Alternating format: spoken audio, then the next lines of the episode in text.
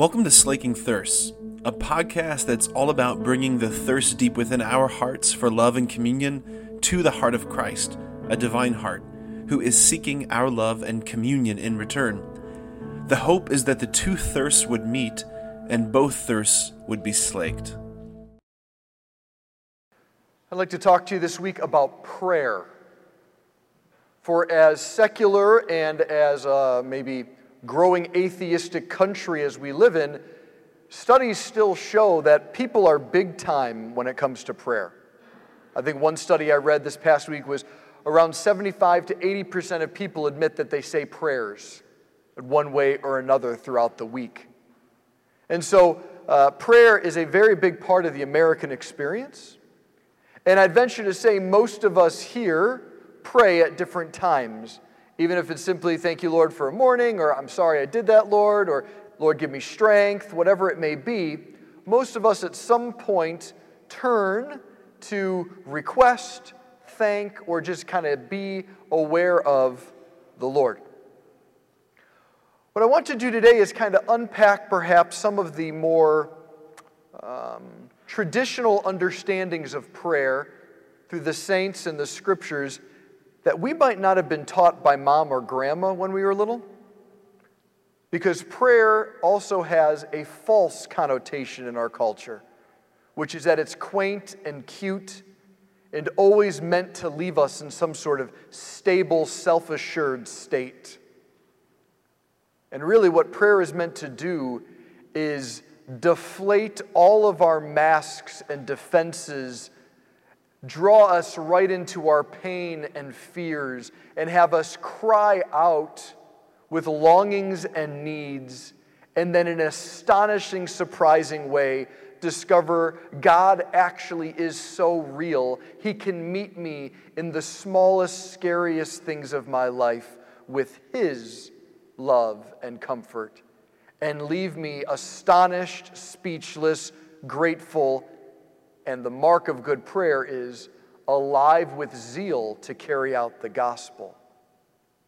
So, in the first reading today, we have these two lines I prayed for wisdom, I pleaded for it.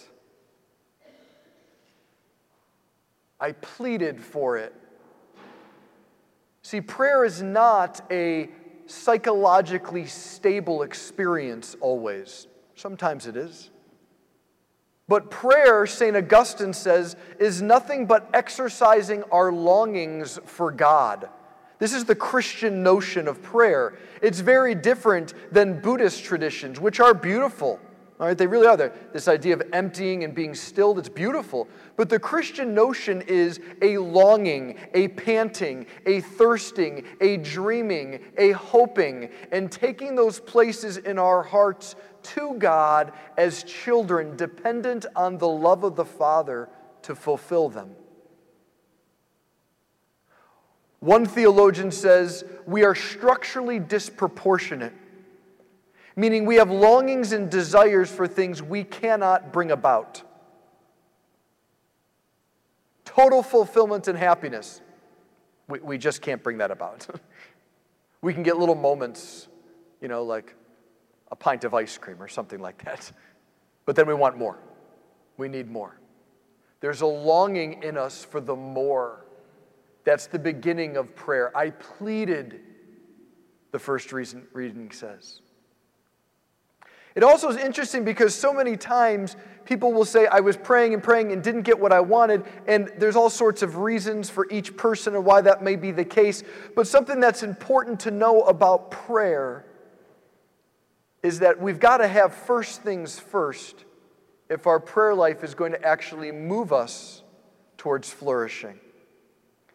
So, the year before I was ordained a priest, I went on a 30 day silent retreat.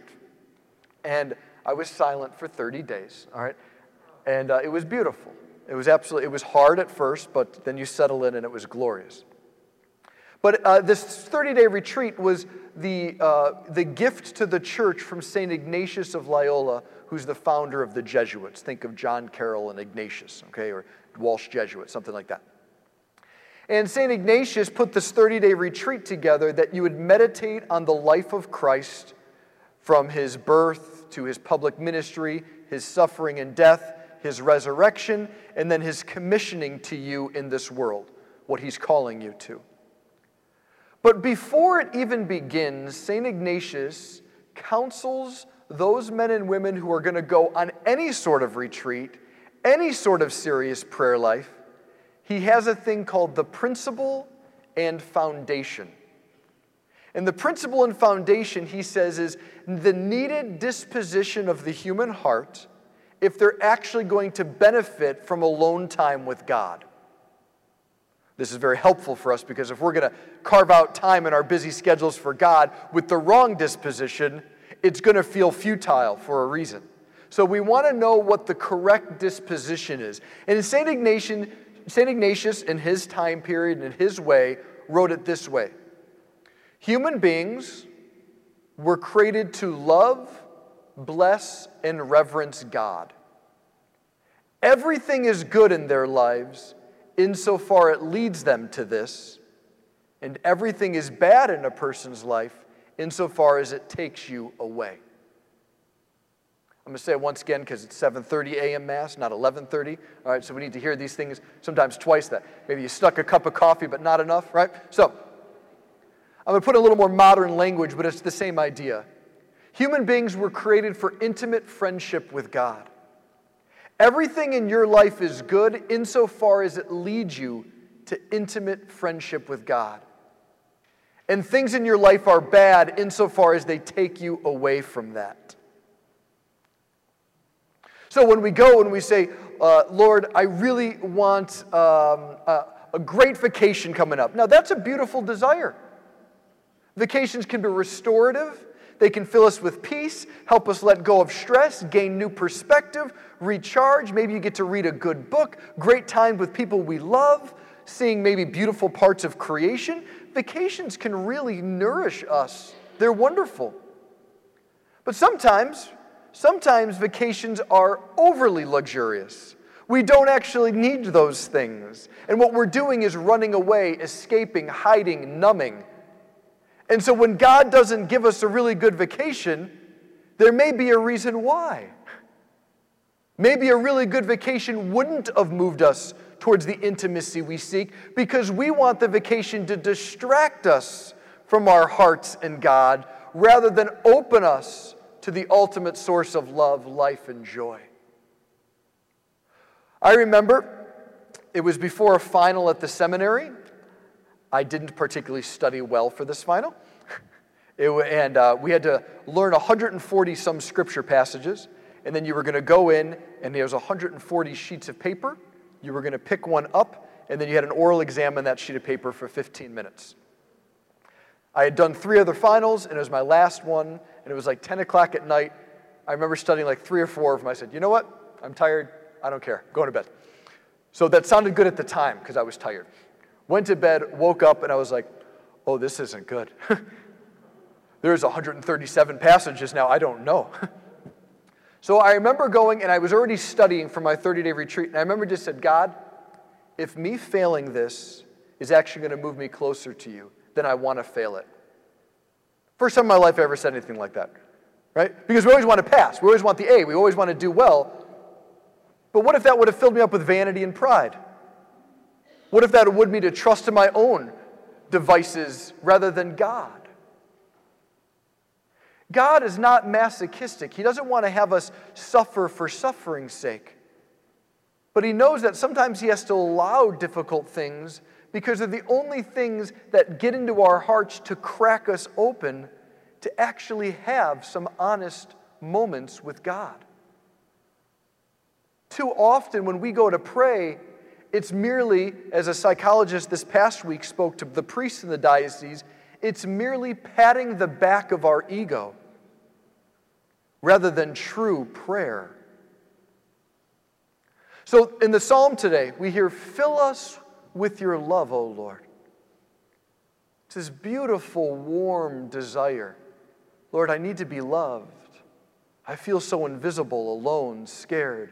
My sins are shouting at me that I'm bad and broken. I don't know who would love me with my brokenness. Lord, fill me with your love. Or in the second reading, the Word of God can pierce between soul and spirit, meaning when we pray with Scripture, there's a certain light that we can see our lives in that wouldn't be there otherwise. Prayer is not easy. For those people who said, Well, I tried praying, it was really just nothing was happening, so I gave it up. Yeah, it's hard. Simone Weil, a female French philosopher, said, The reason people don't pray is no one can see the face of God and live. Meaning, I can't keep my ego, my false perceptions, my defenses alive and encounter God. Either I have to die to all that's face, fake in me so I can discover Jesus and his radiance, or I have to ignore Jesus and keep my own way of living and coping. A lot different than grandma saying, make sure you say your prayers before you go to bed at night. Prayer is the number one indicator of a holy life, but I don't mean people who just say prayers. That's a start. But people are willing to go deep willing to experience and suffer and enter into the vulnerability and nakedness of our human hearts before God and discover He is kind. He does want what's best. I can trust Him. The indicator of a good prayer time is not the prayer time, it's everything after that time. The prayer time may be dry, dark, difficult, challenging, agitating, distracting, but to do the prayer time sets us up. We know if that time was fruitful if the rest of the day we find ourselves being more generous, kind, patient, loving, more courageous to speak the truth, willing to witness to Jesus. If that's growing in our lives, our prayer time was fruitful. There was an old priest at uh, the seminary when I was there, and he said, him and this other old priest, they used to go into the chapel at 5 a.m. for their holy hours. And he said, You know, I had this beautiful holy hour. Just the Lord was speaking. I had great images. I knew he was alive. He goes, And I came out from my holy hour and saw the other old priest sleeping. And I thought, I did such a better holy hour than him. And he goes, You know what? I left my holy hour prideful and judging. He at least was asleep, not committing any sins. These are holy men. These are men who are very far on the road. So I was praying this week and I thought, you know what? We sometimes just need to know a number. How long am I supposed to pray? What's the thing? We just need it when we start off. You know, it's not etched in stones. It's like telling a married couple, make sure you talk 10 minutes a day. Eh, they're like, okay, it's not etched in stone, but we sometimes need a, a, a check mark just to get us going. So I was thinking this week, and I, and I think this is pretty good. So if you are like in high school, middle school, college, and you're just busy and going through life in the developmental years, you, seven minutes of silence alone with God a day, minimally. Seven minutes. It will feel like 200, but seven. Start with seven minutes. What do I do in that time? Read a little scripture, journal, pray part of the rosary, ask the Holy Spirit to teach you how to pray. The habit of seven minutes alone. Now, if you're in the work world or you have kids and you're in the thick of life and you're doing that type of season of your life, 10 minutes. Father, where am I going to find 10 minutes? You're too busy for God. Let that soak in. Just let that soak in. Let it hurt a little bit, not out of a masochistic way, but just you're too busy for God. As if you'd be too busy for a spouse. This happens sometimes, not because we're mean or selfish people, but life comes at us. Sometimes we just have to stop and say, wait a minute. I'm too busy for God. I need to carve out a different time here. I need to change some things. And your attempts this week to change things please God, and they show how holy you are. You care about God enough to work on your schedule. 10 minutes a day. Okay, so kids are in college, out of the house. You're getting a little bit older now, right? Things are different. 15. 15 minutes of silence alone, opening the vulnerabilities of your heart, letting Scripture move you to argue with God. Why did you say those things that sound so hard? Asking God for love, fill us with your love. Pleading with Him for someone you care about. Praying a rosary or journaling, 15 minutes. Now, if you're retired and you're in that part of your life, 20 to 30 minutes. Father, 20 to 30 minutes. Well, you're going to be doing it for all of eternity in heaven. So we should probably get uh, a developing taste for it now.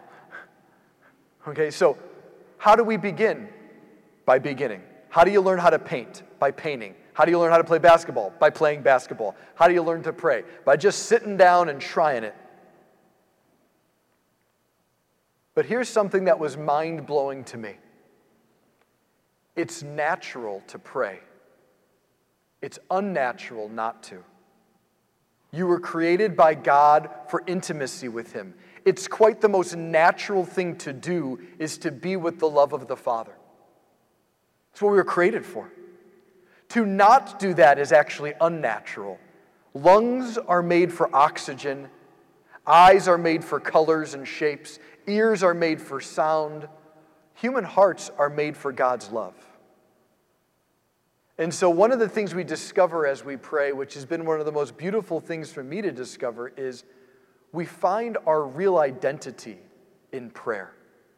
In light of the scriptures, in willing to be vulnerable and repent of our own egos, which is always scary and hard, what we discover is we're fragile, we're small, we're weak, we have constant needs, and we never grow out of that because we're always children before our Father. And so, based on where you are in your life, I'd like to just encourage you if it's been a long time since you've just sat alone with God, would you try to give Him seven minutes this week if that's where you need to start? If you've already been doing it, but my time kind of check marks I gave you, you need to step it up, then why not? Why not try it? As a priest, I try very hard every day to do a holy hour. It's my vocation, it's the way my life is ordered. It's different than the lay vocation, an ordained life. Right? These hours sometimes are filled with a lot of peace and comfort, and I can just rest with the Lord. Sometimes it's an hour of battling and arguing and complaining, and my, you know, my, my, uh, my, my prayer time when I leave those times is very exhausting. Sometimes it's with scripture, sometimes it's in silence, sometimes I'm journaling. What we do in the time is really secondary to giving God undivided time. If you and God were married, would you need marriage counseling? So, this week, let us show we believe that God is alive and active. God can restore our country. God can heal our church. God can fix our homes. God can fix our hearts, not us. Let us witness to this truth by giving Him some time so that His gift to us of prayer can bring us the joy of being childlike again. Amen.